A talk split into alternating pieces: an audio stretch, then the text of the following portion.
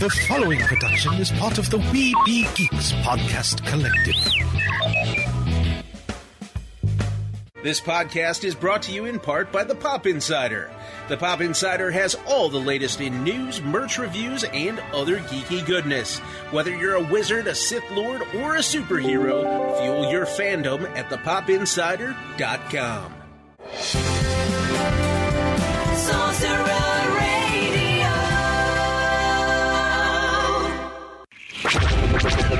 This podcast is part of the Red 5 Network. For more Red 5 Network podcasts, visit red5network.com. Microphones and headphones provided by CAD Audio. CAD Audio, expression through innovation. Produced with podcasting gear from Tascam. Trust your audio to Tascam. Sound thinking.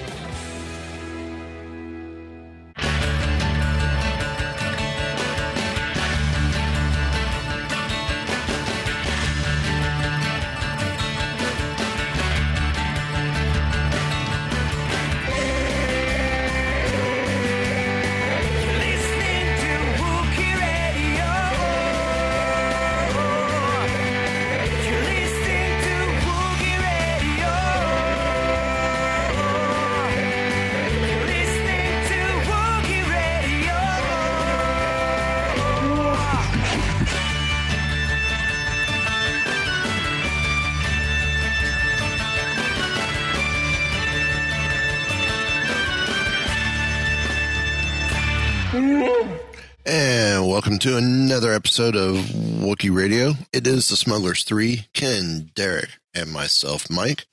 And guys, we are being joined from someone in the future. Okay, future to us. Um, but at the time of the show, I guess it's all present time. Uh, it's Peter from the Star Wars podcast. How's everyone doing tonight? Yeah, I'm doing pretty good. Thank you very much for having me on. Um, obviously, yeah, it's like Thursday morning here, Wednesday evening where you guys are, so definitely from the future. So, so what is three o'clock in the morning like? It's very quiet. Um, anything we should anything we should be looking forward to? um, looking forward to breakfast, I suppose. I suppose I am as well, so looking forward to That works. Um, Ken, Dare, how about you guys? What's going on? Not much. Just sitting back. I um kind of Star Wars adjacent. I got um, new music on in an email on Monday. Okay. The band called Rock Sugar. Jess Harnell's band actually put out a new CD. Jess Harnell, uh, Zeb from the Rebels. Yeah, yeah, yeah. But you can only get it through the Kickstarter because it's a ma- it's a mashup band. So Wait, no, just if Har- you get a chance to listen, Jess Harnell Huh? wasn't Zeb. Was Steve Blum. sorry, No, Steve Blum was Zeb. uh, Jess was in Star, Star Wars also though, wasn't he? At one point, probably. He's been in all kinds of stuff. Hang on a minute. I know he's um Yakko Warner or Wacko Right. Warner. But let me look him up. Totally messes up my thing then. Uh, Transformers. If he's not in Star Wars, it's the only thing he's not been in. going through. Um, no, he was in uh, Codename Kids Next Door for five episodes. Like I said, he's been in a little bit of everything. So, Oh yeah, but it's an awesome CD. It's a couple awesome CDs. I don't know. Hopefully, they'll eventually make them available for everybody. I do not see. Uh, I don't see Star Wars listed, Clone Wars or uh, Rebels. But Star Wars Connection, want to tie it in this way. He was in the following. He did the voices in the following games: uh, Star Wars Demolition. He was Darth Maul Ah, okay. and Malachi. Uh, Star Wars Obi Wan. He was Ki-Adi-Mundi. Star Star Wars Galactic Battlegrounds. Darth Maul. Gungan Bolo Trooper and Noon Soldier. Uh, Star Wars Starfighter Special Edition. He was Ric Olié in Pirate Ground Forces. Uh, Darth Maul in Star Wars Racer Revenge. Star Wars Obi Wan, Grand Thug, Ki-Adi-Mundi, Wounded Naboo Soldier. Star Wars Jedi Knight 2, Jedi Outcast, Mon Calamari Rogue Leader. Uh, and in all fairness, uh, he did additional voices in Star Trek Starfleet Command 3, uh, Rebel Soldier in Star Wars Knights of the Old Republic, uh, Grand and the Transdotion, Star Wars Knight, Jedi Knight, Jedi Academy, uh, and that is it for his Star Wars history. So he, he is a Star Wars actor, just He not is. in any of. Um, Just in video games. yeah, And I was all excited when they said they were putting these albums out. His stuff's great. Oh. Uh, some of this is long overdue. hmm Well, the first album came out in like uh, 2011 or something like that. Right. And then the uh, this was basically for the new album for 2020, but um, I didn't have the original one anyway, so I just backed it enough to get both. Yeah. yeah. So what about uh you, Derek? You're being all quiet over there. You're still being quiet. Do you have your mic on? Still not hearing you. Oh, There we go. there we go. I Yeah. turned my mic off for the intro. I forgot to turn it back on. The first order has zapped you. That's how my week's going. yeah, I can imagine. Um, so before we get any further,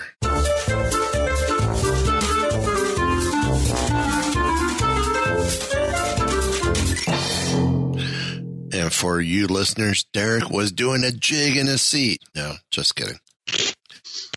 He he wishes he could force choke me through the internet. That wasn't a jig I was doing. That was Um, that was for Smuggler's Feud. Uh, Peter, I don't know if you have listened to any of the shows where we've had other podcasters on and been made aware of what becomes your fate, good or You'd bad. have to, you'd have to fill me in on that. Um, Smuggler's Feud is a version, it's our version of Family Feud based on the Star Wars.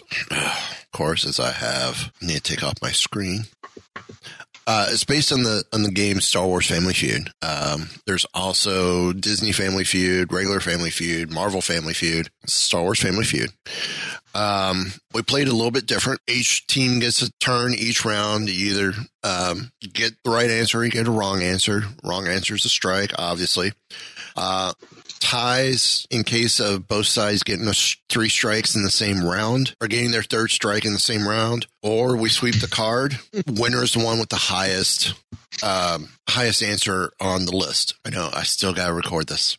Um, or at the very least, write it down. or very least write it down. I just need to record it. I need I need to write it down. Have have either Zoe or Melissa record it, and I could just play the drop. There you go. So um, obviously, if one team hit, gets a, a third strike and the other team is able to get a correct answer, it's kind of the same as a steal, and that team wins. So, uh, but I got three cards in front of me, and I'll let you pick one, two, or three Can I pick number two, please? From the left or from the right. Just kidding. Alrighty. So I have extra light to see this by. Mm, Six answers on the board. And I will say this will go through Force Awakens as a hint. Name a Star Wars character who uses the Force. Oh, come on. So, Peter, you get to start first. You get to carry it for Star Wars. So with Yoda. Number one answer. Hmm. Wookiee You want to go radio. first, Derek? You want me to? Uh, I'll just say Luke. Number two. There is a chance we'll run this card without getting any strikes on this one. Mm, quite possibly. There is that chance. Your turn. Back to you, Peter. Obi Wan. Number three. Rey. Number five. Two left. Kylo Ren. Strike one. Let's go Hmm. with Darth Vader. Number four. One answer left. This is where the fun begins. Indeed. Hmm. I think I'll go with the prequels, and I'll go with Mace Windu. Mace Windu for the win. That completes. We actually swept the card. Amazing. That's it. but Wookiee Radio had no strikes. Wookiee Radio ends the game. I would not have been surprised. This was one of the ones I was wondering if they were going to actually have Obi or um, Anakin and Darth Vader as separate characters because we've Yeah. seen stuff like that before. kidding. Yeah. I mean, since I was a quick one, y'all want to do another round? Or would you rather just wait for another day, guys? Yeah, whatever. I'll do another round. Okay. I got a quick one here. Try, try and get this point back. Name mm-hmm. name a Star Wars character who would lose all their money at a casino. Five answers on the hmm. board. Peter starts with you. I think Han Solo would definitely lose everything before cheating to win it back, maybe. Number one answer. Yeah, not surprised. We gotta go with Lando, right? Yeah, Lando's got to be on the look card too, probably. Number two. Back to Star Wars and Peter. This is where it gets tough now. um, Yeah, what are the gamblers have we seen? Yeah. hmm. And I will tell you, usually with this game, I'm surprised Ken didn't say anything. Anything after Force Awakens is not in this because this came out before Last Jedi and Resistance. Is Salacious Crumb there? Strike one. Let's try Chewbacca. He did with Han anyway. Wow. Back to Peter. Uh, of the Hood. We did say this is where it was going to get fun. How about Qui Gon Jinn or Watto? Which one would you rather go with, Derek? Ooh. I thought at the last second about yeah, let's try Watto. Mm. Sebulba? How many strikes are there? What, two and two? Well, three and two, so either I have to get the answer Ah, so right now we have to get or this Peter or else. wins. Mm. They focus a lot on the original trilogy stuff, so. You want to do Luke? Just see if it's on there? I guess I can't really think of anybody else. Try Luke Skywalker. No. So who do we have? Number five, Finn. Hmm. Number four, uh, so number four, Excuse me. Jar Jar Binks. Ah, Number three, C3P. really? Huh. Yeah. Weird. So, um, so yeah, cool. First time in a while that we've snuck in two rounds. They're quick rounds. Because usually we won't let him. Yeah. So tell us a little bit about Star Wars and how it came about. Star Wars started not last August, but August before. So we're probably one year and three quarters old. Obviously, this August will be like our second anniversary. Um, and it just started being out of like I love Star Wars. I really want to talk about Star Wars. Um, and I had sort of friends who had Star Wars podcasts. Um, and it's a case of you know that's why not why not give this a try because it looks like a lot of fun. Like even if you know if you take the, the serious side of it away, you know like obviously it's important to try and sort of you know come up with good content and and, and, and keep episodes fresh and stuff. But like overall, I just love having conversations with Star Wars about people. Sorry, conversations with people about Star Wars. So. Um, and I get to do that with people from all over the world now because obviously we've had guests from we've had quite a lot of like guests from over the over in America on, on recently, um, which has been great. Um, So yeah, I just thought I just wanted to just talk about Star Wars um, more often with more people. Um, and if you're going to do that, why not? Why not record it and put it out there for people to listen to? Okay. Now, there's how many of y'all on the show? Yeah, so it started with um, so I started with my cousin Alan, Alan, um, who hasn't been on in a while. Actually, I think um, he, Alan's sort of unofficially retired at the moment, um, just with a lot going on and sort of getting his getting his home sorted out and stuff. Um, he works quite hard, so um, Alan hasn't been on in a while, but he started it with us. So it was really cool to have like. So like when I was about four, four years old, um, Alan was in his teenage years. So like he's one who first showed me Star Wars on VHS. That's how I got into it in the early nineties.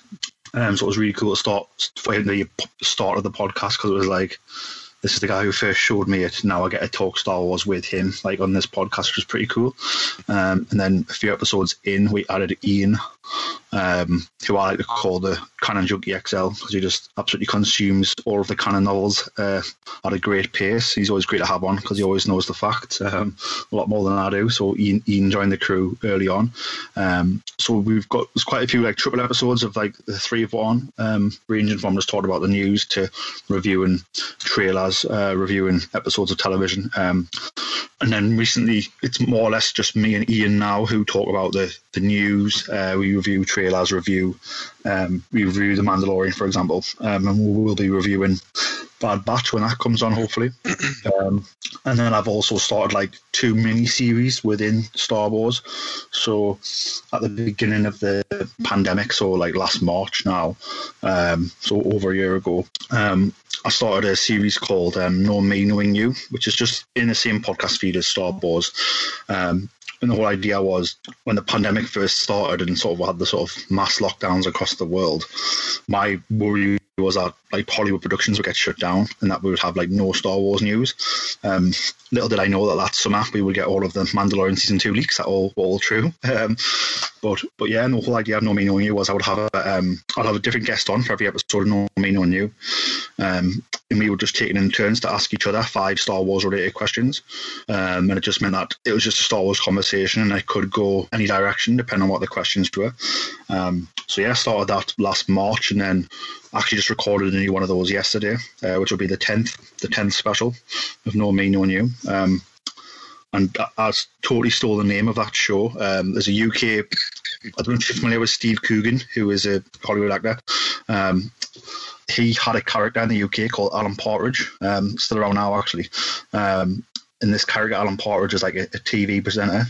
Um, it's not, not not not a very good one, uh, but he had this fake show because obviously it's, he's like not a real person, but like this sort of mock show, and it was called um, "Knowing Me, Knowing You," Alan Partridge, and he would go like, "It's uh, known me, Alan Partridge, known you, Peter Adams," and then he'd be like, "Aha!" like the ABBA song, um, and that's where I got the idea from. So sort of totally ripped the title off from that. Um, but it, just it's just a bit of fun, you know what I mean? Um, so yeah, so like I said, recorded I think it was the tenth one yesterday, which will go up next week. Um, so that was fun and still going on now as as I sort of get in the rack with more people online and interact with different Star Wars fans. Sort of, I do tend to ask them to come onto that if they've got some time. Um, and then I've also just started a second series uh, that is called Purely Belter which is so I'm from like the north of England, the northeast of England, um, in a city called Newcastle. Um, and one of our sort of slang terms is purely belter, and what it means is that something that's awesome or very good or brilliant or excellent. Um, so the whole premise of the show is that um, really wanted to bring sort of like my heritage in, into it. So I have a guest on and I interview them about what they think is purely belter about Star Wars for that person. So, for example, the episode one went out uh, on the 20th of March, and that we had Brian Balance on for that, and he talked about Qui Jinn, about why he loves Qui Gon Jinn, about why he thinks Qui Gon Jinn is purely belter.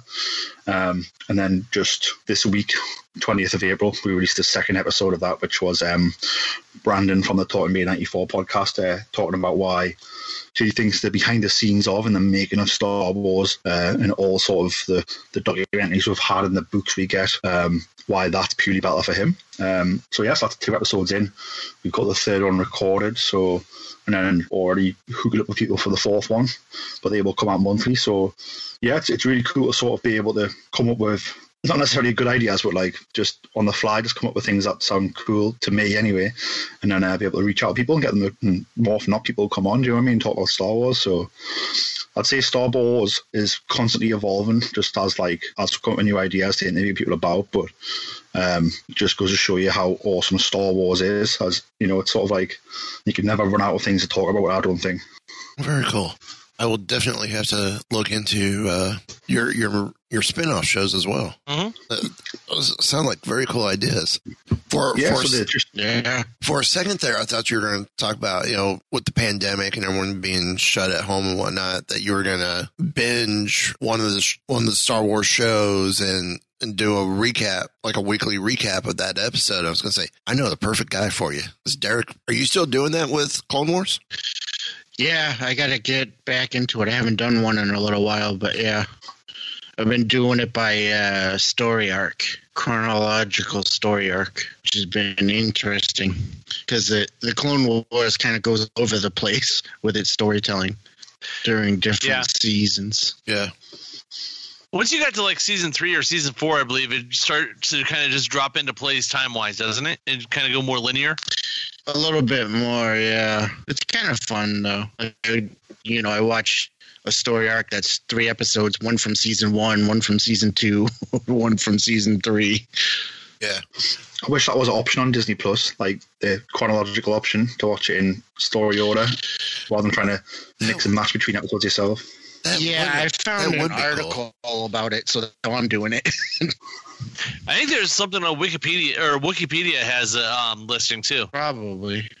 Um, now, what what movie was it that you said uh, started you off in the uh, on VHS with your with your cousin?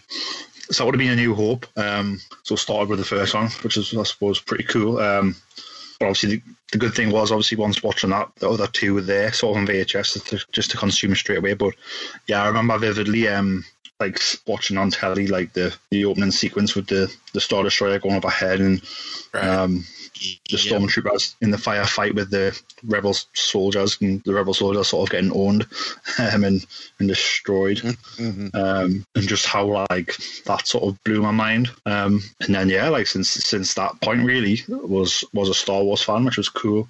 Um, obviously during that time we had like the, the Power of the Force fi- figure range in stores, so I was getting those for Christmases, birthdays. And then I started having my cousin's VHSs. I eventually got my own VHSs.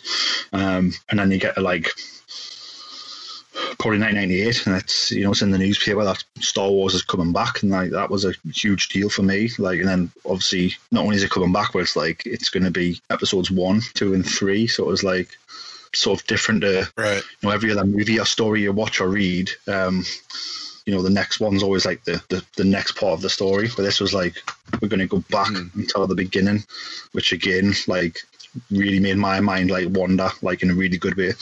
Um, so yeah, I got to experience the prequels in cinemas. That was like my first time like seeing the build up to a movie. Uh, I remember obviously before the internet, but like the, the papers would have like behind the scenes stuff in. You'd buy a certain paper and you get a free magazine. It would have behind the scenes pictures of like Ewan McGregor as Obi Wan. Um, so that was like my first time like in, like building up to a new movie, which was really really cool. Um, and obviously got to do that for all of the prequel movies um, while I was still in school, which which which was good. Um, it, was, it was weird because like Revenge of the Sith came out the year I left like compulsory education, um, and it was like the same time of year as like my final exams that year. So it was very much a case of like school ending and Star Wars ending at the same time. Um, so sort of like a who'd have thought at the time I was like maybe this is like the end of my childhood, but Right. as we all, as we all know, Star Wars comes back around every time and drags us back in. Um, I know we've had a Patreon uh, backer who has given us questions in the past. Um, and I guess we could do like a top three list from you. Um, we'll start off first. Top three favorite droids. Ooh, so I think number one has to be R2D2. I think he's like the, the unsung hero.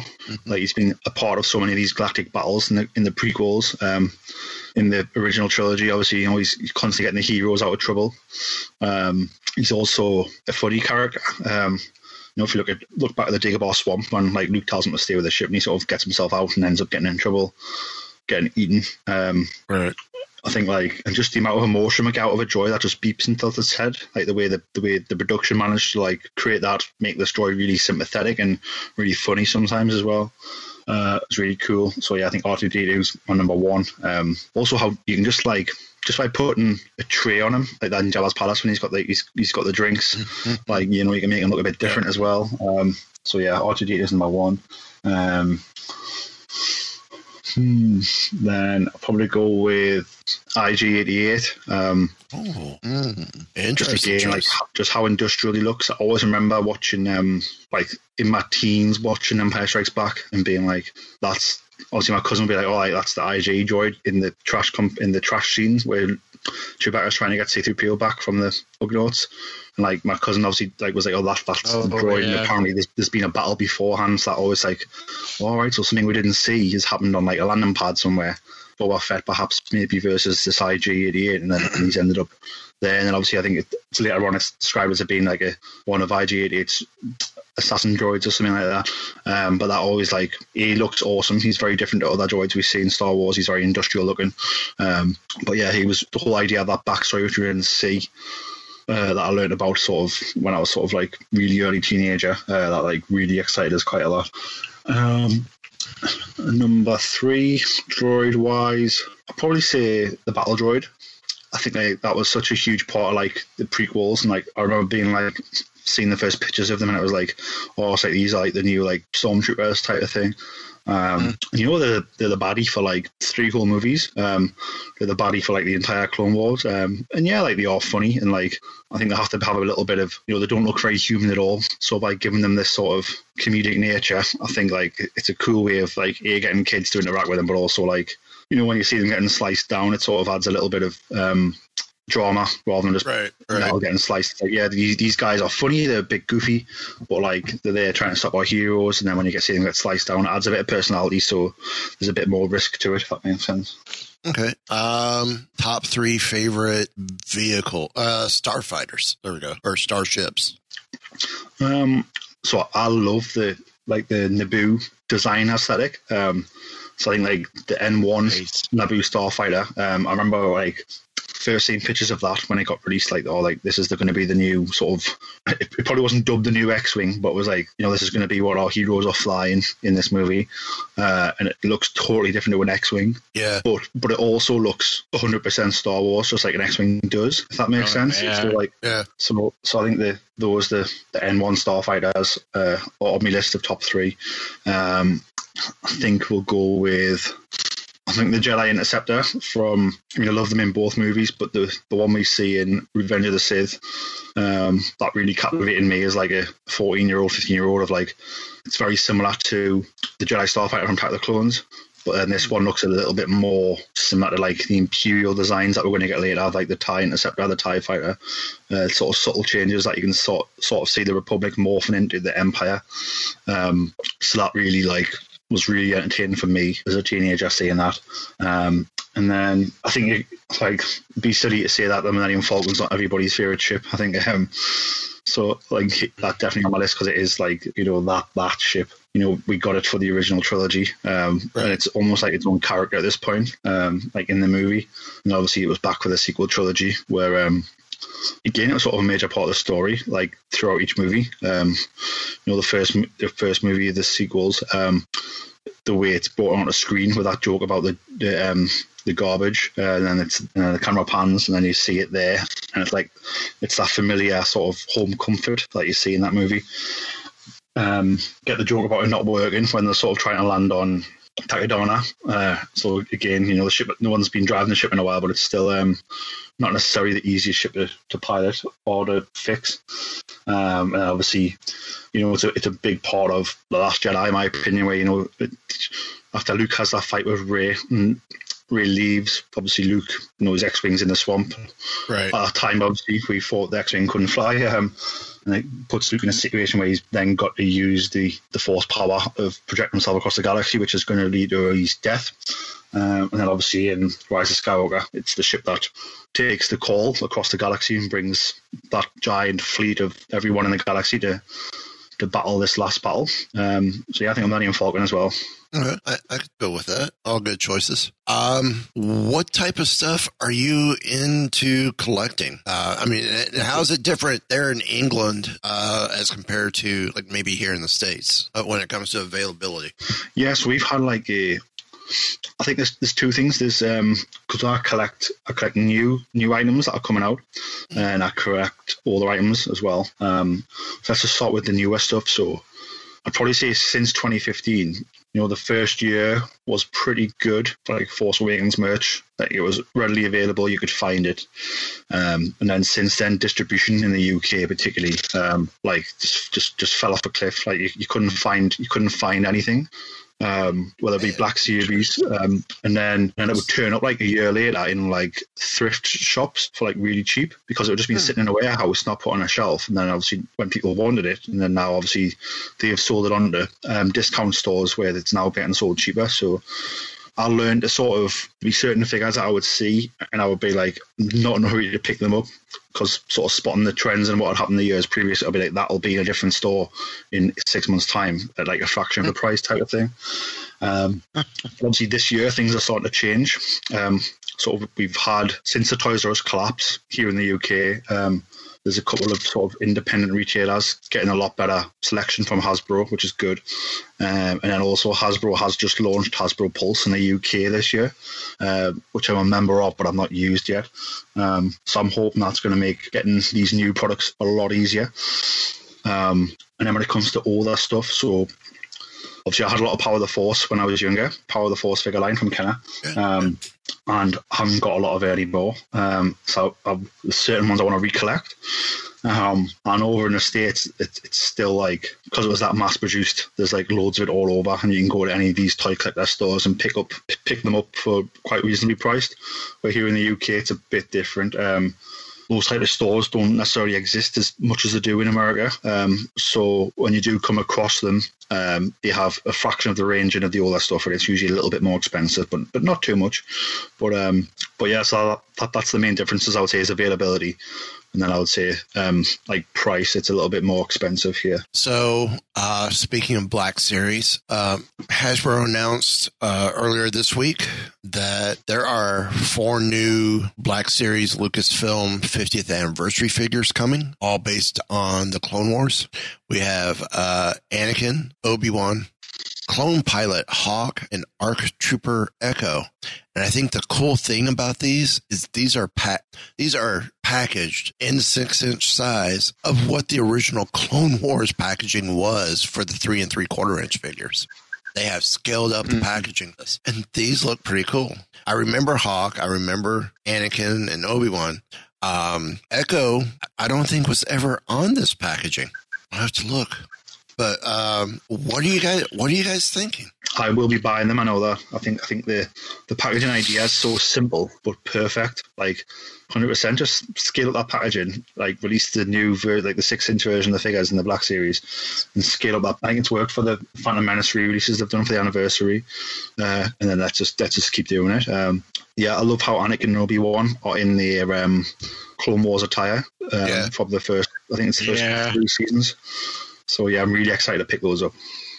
I'm not happy about them. Um, where it's saying they're exclusively for Target and things like that, because that's not worked for any of these so far. No, no, it has not. That just guarantees you're not going to be able to find it. Yeah. Yeah. Now, uh, the Anakin, no, the Obi Wan is pretty much the same, minus a few elements. It's the same suit, but there's no backpack and there's no helmet like in the original figure that was on that same card. Uh, Anakin is missing his helmet from this. I mean, and, and a jetpack. And now I'm I'm okay with the fact that it doesn't have the the backpack fires the missile thing, but I mean, if it's if it's that close, unless I'm actually I may be looking at the wrong Anakin, maybe not. Um, I'm not sure Hawk or uh, I know Echo didn't come out. On the clone trooper, yeah, Echo never came out on that particular card. I don't believe. I don't remember. Actually, Ma- Okay, 2008 blue design. Anakin was one. Obi Wan was two. Um, the second Obi Wan, this Obi Wan, I I wish it had the backpack and the helmet. Uh, Black Series wise, Anakin, pretty much the accessories. I'm glad it doesn't have. Um, but I'm Yeah, some of those early Clone War, some of the Clone Wars figures that they put out is just like um, they did the Ahsoka and Anakin both in the spacesuits with the big bubble helmets, the fishbowl helmets. yeah yeah Those did- that that just didn't do it for me at all. yeah. Um, and Hawk. I know Hawk came out on some. Maybe he was in a multi pack. I don't remember. I'm trying to find the information. But uh, while I'm still looking, Derek, Ken, you guys have any questions for Peter? Um, well, staying in since we were in collecting on um, what it's like over there, what's the difference when it comes to? Because I know for a long time you guys weren't able to get uh, Disney Plus, so you couldn't get Mandalorian. But are you guys still dealing with things like that, where um, you're having a hard time getting to actually see the shows and the different things that are available here? we aren't anymore, which is good. Um, it was really frustrating with the Mandalorian season one situation. Um, it was a case of, I think essentially the only reason why Disney didn't launch in the UK at the same time as the US was because a lot of the Marvel movies and the Star Wars movies were out at like Sky Movies, which is like a, a movie channel, uh, subscription based. Um, for me, I always thought that you know, how about just release a release a don't, almost like a beta if Disney Plus to the UK, maybe charge two two pounds, two dollars for it, and just say, look, you'll get Mandalorian every week, and it's just two dollars for now because there's nothing else on there. And then once the full package is available, it'll go up to X amount. But they didn't do that, so it was a case of, you know what, I had to find out ways and means of watching Mandalorian, um, which you know was frustrating because it's I don't know if you can see, like, you can probably see half my collection in this room here. Like, you know, I, I spend a lot of money and I put a lot of money in, into Star Wars, um, and I've got no problems doing that. It's something I really enjoy. I always say things, you know, when I buy a figure, when I buy a book, I know that's money going back in the pot to sort of you know, yes, it makes these people richer, but it also means that you know they're going to make more Star Wars type of thing. So it's, it's how I support it. Um, and with the Mandalorian season one, I couldn't support it that way. I had to had to watch it illegally. Do you know what I mean? Which I didn't want to have to do, but I'm glad I did because you know that first episode, I managed to watch that unspoiled. Um, that big pop at the end when you see you know the the child. Um, so I got to experience that, not knowing what was happening, which was, you know, thinking back now, I think how much how yeah. bad that would have been if I'd known it would have ruined the whole thing. And then, you know, 2 Mhm. two and a half weeks later, they've then got on their official Twitter channels, like the child. So even if I'd avoided the spoilers and waited, by the time I got to that point, the official channel was showing it.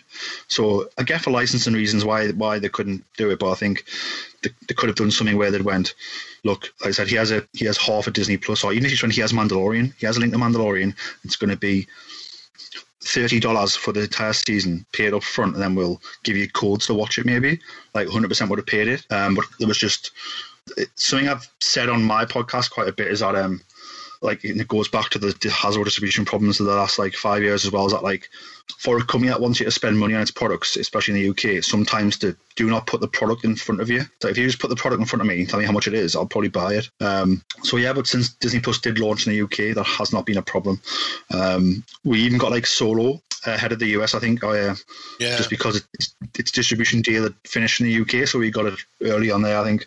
I think it was probably still on a Oh right, yeah. different, stream, different streaming service over on the US. So um, yeah, that, that's been good. Um, Mhm. We did get Resistance two pretty late, season two, which I've not watched yet. Um, but but yeah, overall, I'd say like like, because of Disney Plus and now it being sort of worldwide, and now these movies and TV shows aren't being licensed out to other places. I think yeah, it's, we're now like up to date with with you guys, which is good. It means that just really no excuse for things being being spoiled. Really, Yeah, that's one thing. Um, yeah, that's good.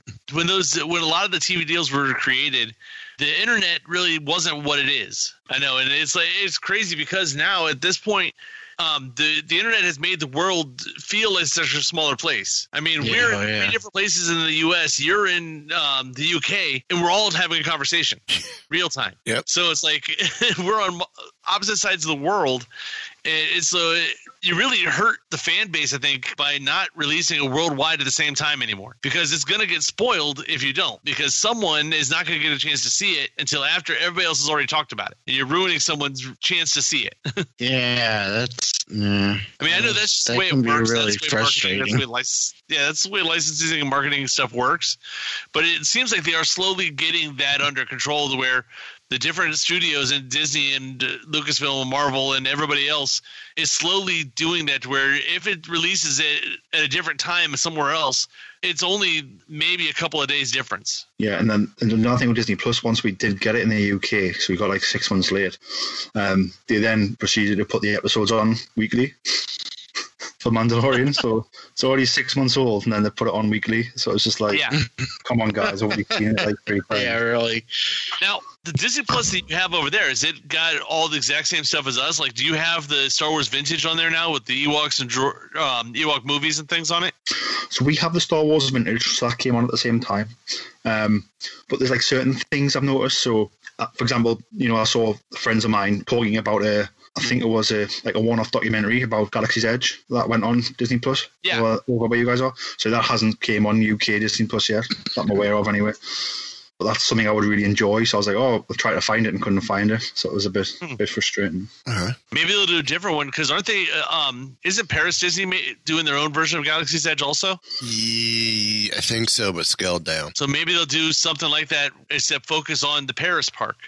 Possibly, I, th- I think like I, th- I think from what I've heard, the, the, the stuff they're going to do at the Paris Park is like it's a Star Wars area that's going to look similar to Batuu, but I, don't think. I hope I'm wrong, but I don't think it's going to be anywhere near like the immersive experience that I've heard Galaxy's Edge is. Um, but I mean, again though, like for example, the reason why I was really interested in that documentary about Galaxy's Edge was because.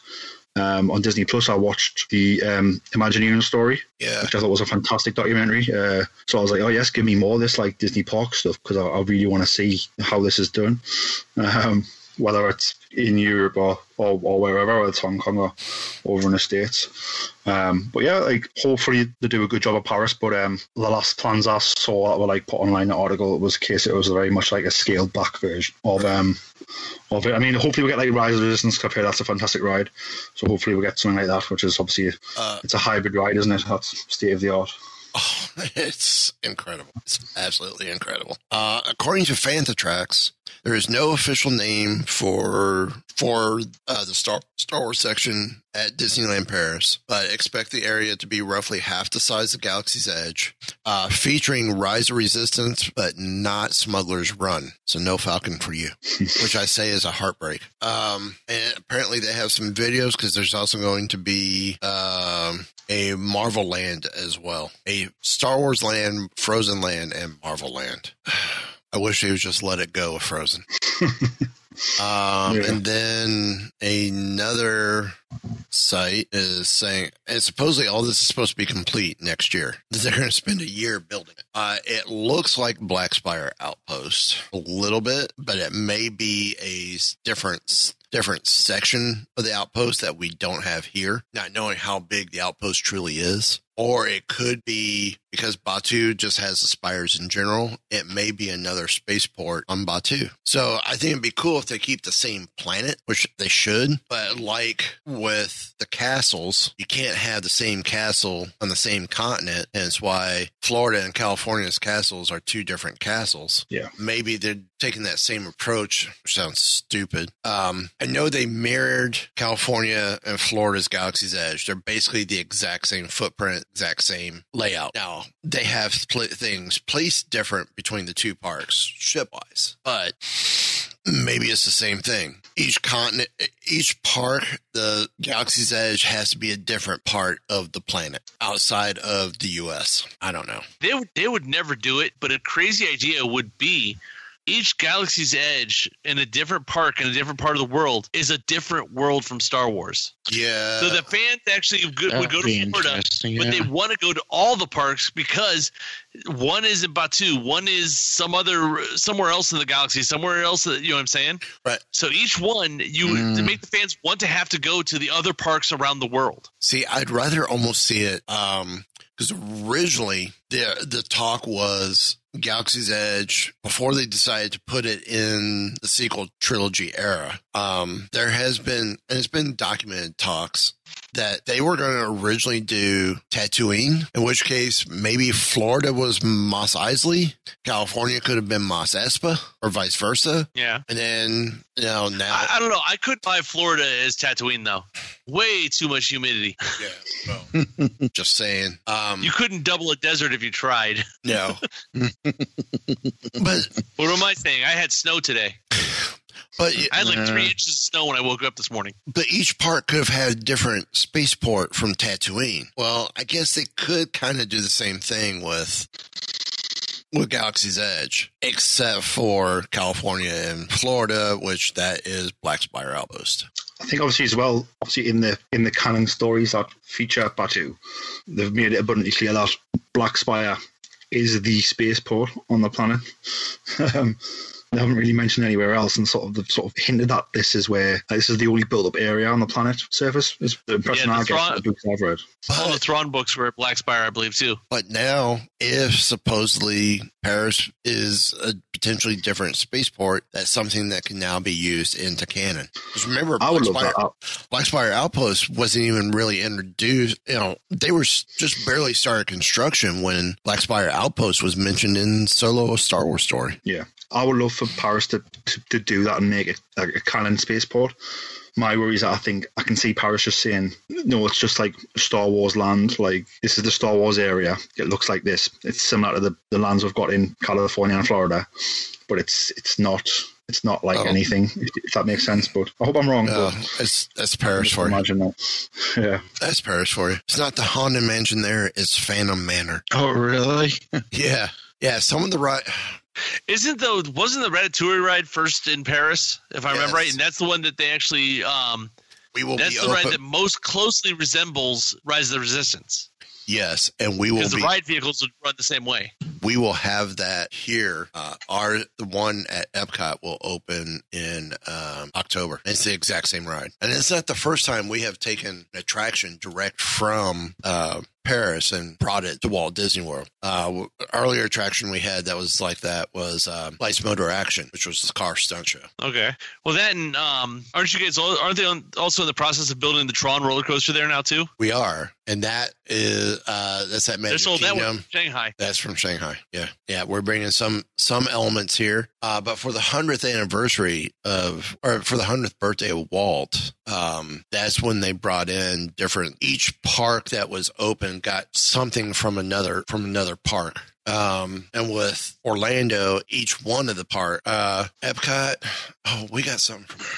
I don't remember what we got. I know the big thing, Lights Motor Action came from uh, Paris. There was something that came to. Oh, we got Soarin' from California for Epcot. Um, I don't remember some of the other stuff, but yeah, it's the type of type of things that, that goes on. Um, Legos. I know Legos is a big thing with you guys as well, and I am so jealous because y'all get a was it a Lego Star Wars magazine that comes with a polybag Lego build. Yeah, that's correct. Yeah. Some of those, some of those Oh, builds I are didn't cool. know that. Some of those builds are cool. Yeah, definitely. It ranges from like imperial miniature imperial shuttles to Tie fighters to I think sometimes it's minifigures. It's it's they are all really cool. Yeah, it's, it seems like some of them are exclusive minifigures, even though I, I guess they're not. They're just repackaged from something else. It was like overstock of, of some. Yeah. But I don't even know if I could get them here in the state, get that magazine here in the states, or if I can, if it's even worth it price wise to get over here. Yeah, I think over here it's priced at like maybe five or six pounds. So that's not it's not, it's not it's not too bad for the for the minifigure build you're going to get. Like it's it's probably worth it if you enjoy it. Now, what? a- Um, but of course, you're also so close to uh, where Lego comes from. It's uh, Denmark, right? Yeah. So you guys probably get kits probably a little quicker than we do. Um, I think not with the license stuff. I think the license stuff depends on on what the license says. Um, but I don't think we have to wait. I think it's more or less the same time. Okay. Um, so I know that obviously I'm excited because they've just said that um, they've been releasing these landscapes lately. You get them free with a certain spend. Um, Yeah, yeah, yeah. so, so for May the fourth, they're doing the Tatooine homestead um, as a free gift if you spend it's eighty five pounds in the UK. Oh, So I'm not sure what it is in dollars in the US. It's a gorgeous set, but I think, it, I think it's the same. I think it's 85. Yeah, you gotta spend over $85. 70, 75 or, or 85 bucks. Yeah.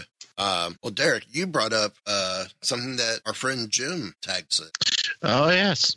Lego R2D2 set. That looks awesome. Yeah, it's a it's a UCS. It's similar to the um, uh, what you call it, um, like the Porg or Baby Yoda, stuff like Mhm. that. So it looks pretty cool. And speaking of you know the Lego, you know May fourth is coming. Uh, this is early. It, this R2 set releases on May 4th, or not May 4th, on May 1st, just prior to May 4th. And of course, uh, the Darth Vader helmet and Scout helmet comes out then from Lego, Oh, yeah. as well as the probe droid. Mm. yeah, all those sets look awesome. Um, I definitely need a bigger, bigger Yeah. bank account. I think. Yeah. Um, also, too, if you buy in store at a Lego store, I guess, um, you spend over forty dollars, you get a free Imperial shuttle. Nice. But the sh- I'm looking, it looks like it, it is one of those shuttles that would come from. Uh, it's probably a polybag shuttle kit. Yeah, it'll be similar to what was in the Lego magazines here in the UK, I'd imagine. Which Yeah. is a pretty cool Yeah. gift. Uh, But it's one of the better shuttle kits I've seen, which is really cool. Mm. Um, comic wise, how big are Star Wars comics over there? And is it Marvel or is it someone else putting out the Marvel comics under a different different name? yeah, so it's Marvel. It's Marvel Comics here in the UK. Um, they're pretty big. Um, I, I don't buy like weekly comics. I wait for the trade paperback just because space, uh, time, and money. Um, I under, So, understand mhm. space. so I'm a bit bit behind, but um, but I love picking up a, a trade paperback. Um, and I think we get them pretty much the same time. maybe not the exact same day, but like I'd, I'd imagine in the same week maybe as the US. Um, again, someone I, I don't really read comics, so I could be wrong there. Um, but I, I don't see anybody complaining about like things getting spoiled, like someone reviewing it in the US, for example, before people had a chance to buy it in the UK. Um, we did have like the pandemic affected comics big time at the beginning, so like I, I'd ordered the trade paperback of the Rise of Kylo Ren, and then it was like um, it came like four months later just because of um, getting this getting the stock from wherever it is across to the UK. I think it just um, the pandemic caused big issues there. Um, I think it got big issues for Marvel as well because I think at that, at that same time I think it was when they were saying the Rise of Skywalker comic adaptation had been cancelled and stuff, which I don't think I've seen that yet. To be fair, so I'm not quite sure what, what the status is for that. But but yeah, we'll pretty much get get all the comics released here. Um, the issue we have is like um, the ID, IDW comics, so it's like the the Star Wars Adventures and stuff. Yep. Um, They're not like in mass distribution here in the UK, so you've got to go to like certain stores that do it. Um, but you can find it if you want it. All right. Uh, have you gotten into any of the High Republic stuff? So I've got the first three books. So I've got um, Light of the Jedi, which I've sort of started but haven't finished. Um, and then I've got uh, Into the Dark by Claudia Gray. And then I've also got the um, Test of Courage, by Justina Ireland? Um, I need to read them. Yeah. Uh, that's my big thing is that I, I buy these books and I sit on them, like I struggle to read them. Uh, when I get time, I read them really quick, but it's just finding the time to like set aside. So I need to get better and really dive in. Um, 'cause I am really excited by the idea of the High Republic, um, and I'm glad it's doing well. Um, so yeah, I really need to sit down and get through those books. And obviously, comic wise, I know there's a comic out, and I'm waiting for the trade paperback of like the first volume to, to get me teeth into that. Right. Very cool. Uh, guys, any other questions? I don't think so. Ah, No, it, nah, I think it's about what I had for today. Peter, chance for you to turn the tables on us. You have any questions for us? I do. So one of my favorite questions to ask people uh, who love Star Wars is: Mm. do you- Is there any like holy grail items collecting wise that you don't have yet, but that you really, really want one day? Mm. So, for example, my holy grail item is I really, really want an original uh, Revenge of the Jedi poster. Ooh. And that's what I want one day to have framed in my house. Obviously, might not ever happen, but maybe one day. Obviously, those things are very rare and very expensive. Now you want an original. You don't want a replica. Yeah, so one day I want a, an original. Okay. Uh, who wants to start Uh, first? I guess I can go. Um, I think for me, my holy grail would be that uh, that collector series Lego set of the Star Destroyer, Okay. the huge one, the, Yeah. the like three foot one. Oh, I would give anything to have that. I don't have anywhere to put it or anything, but you'd have you to know, build a. di- From what I've been told, um, you'd have to actually build a custom base for it because it actually the legs that they Yeah. that came with it won't support the heard weight of it. Yeah, which is funny, but still, that would that would definitely be my holy grail. I would love to have that. I would love to put it together. Yeah. Mine is one that I could have got a hold of if I had the uh, money at the time, but um, and I'll never get it because once again, the same as you, I have nowhere to put it. Was one of the um R2D2 Pepsi coolers from back when the Phantom Menace came out. I don't know if you guys had it in the UK, but um, here all of the convenience stores that sold Pepsi and stuff actually, when Pepsi had the licensing for Star Wars for the Phantom Menace, made these um, ice coo- chest coolers that stood about what three and a half, four foot tall, and it was Mm, shaped yeah. like R two D two Mm, with yeah. a clear dome with two holes in it, so you could reach inside to get the Pepsi out. That's cool. That's awesome. And I actually had a, um, I was working with a store, a game shop here that had two of them, but at the time I w- I didn't have the hundred and ten dollars I wanted for it. If it was just that, as like now, I would Ah. not even think about it. Yeah. Yeah. Uh, for me, I keep watching uh like the uh Hollywood Heroes auction uh, of the memorabilia stuff and they had at one time they released a couple um of the AT-ATs that were used in the making of Empire Strikes Back the miniatures or the models I would Mhm. love to get one of those That's awesome. That'd be cool to have. Yeah, that that that's that's the one thing I think I want I, I think that's my holy grail item One day, hopefully, we'll all get them. yeah hopefully uh you have any other questions for that us would be nice. Yeah, I do. Um, so obviously, you know, there's a lot of movies, not a lot, like you know, we've got Taika Waititi developing a movie. We've got Patty Jenkins doing a movie. Um, if you could hire like any sort of director to come and develop a Star Wars movie who hasn't done one before, who would you choose? Who do you think would be do a really cool one for you? I'll let you start, Ken. Oh, gee, thanks. Uh, Anytime. Actually, it's kind of interesting to see because technically he hasn't directed an, an actual full one before, but he has directed scenes. Would be I'd almost like to see what um, Spielberg would do with it. I don't think he ever would. He never would because he's already played in that universe a little bit. Like he directed a couple scenes from a couple of the prequels, and he's such close friends with George that that's all George's thing. So, but it'd be kind of cool to see, know with what he's done with um, things like this, Right. what we would get from a Steven Spielberg developed and directed Star Wars. I think, Okay. I think that would be awesome. Um, it would be absolutely fantastic. I think Steven's just too busy, isn't he? He can't even direct his own Indiana Jones 5 because he's that busy. Yeah. Yeah. Uh, Derek, what about you? Oh my. Uh, hmm. Uh, I don't know. Uh, um. Hmm. I guess I would. I would like to see the Russo brothers do one. Huh? That could be interesting. Yeah. Robert Rodriguez. That would be awesome. Interesting. Well, we have seen him in Star Wars though, Yeah, but not because he did. Mandalorian. Wait, did he? He did one episode of Mandalorian, Yep. Yeah, but let's, He- let, let's let him have a film. season two. Yeah.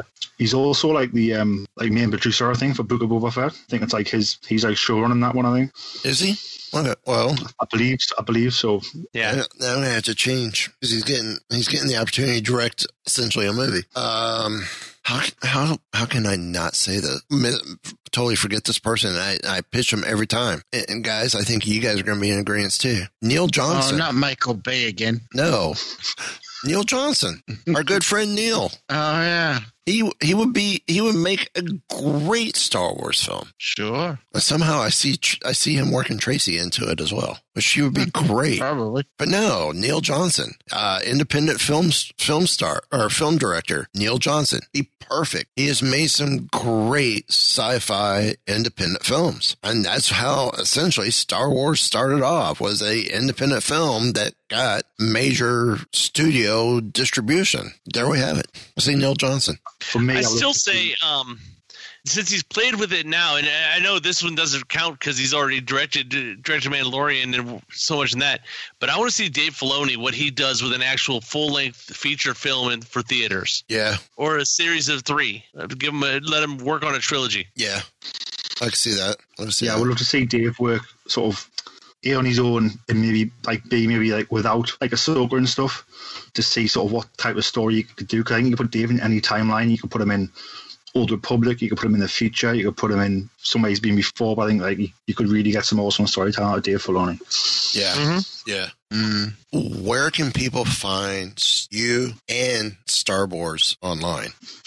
Yes, so you can find um, so Star Wars is on Facebook and Instagram if you search Star Wars podcast. Um, we're also on Twitter if you search it's sort of backwards on Twitter. So if you search Boars Star on Twitter, um, you can find us there. Um, you can find me on Twitter and Instagram at Pete Hitman Hart, uh, named after the wrestler, uh, my favorite wrestler when I was younger. So you can see how long that that handle's been around for. Um, but yeah, that's where you can find that. Obviously, the, the podcast is available on um, Spotify, uh, Apple Music, sort of wherever you can get your podcast from. If you just search, you'll just search my name, Peter Adams, uh, or just search Star Wars, and it should come up. Okay. Uh, well, thank you for for joining us this week. I know it is real early in the morning for you, and getting closer to breakfast time for you. So hopefully you could get grab some sleep, providing you're not off today. Um, and uh, yeah, thanks for joining a couple blokes from across the pond.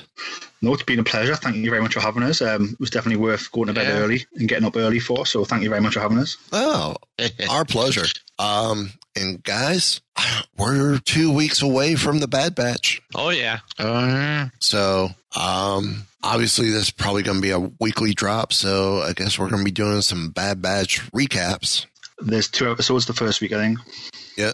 Uh, over seven, over seventy minutes. We just got, we just, we just got to come up with a segment title for it. Uh, over on Mighty Marvel Geeks, we come up, we we've come up with the Intel debrief to talk about Falcon and Winter Soldier. Um, we'll just have to come up with something for uh, for the Bad Batch when we talk about it here. I'm gonna have to find a theme song similar to uh, the A Team for it because I swear I think that's where this show's going is A Team esque. So, well, on that note, there is only one thing left to be said. Give the evacuation code signal. All right, cut the chatter. Jet, I can hold it. Pull out! No, I'm all right. I have placed information vital to the survival of the rebellion into the memory systems of this R2 unit. I've lost R2. Well, that smells stinker whiff.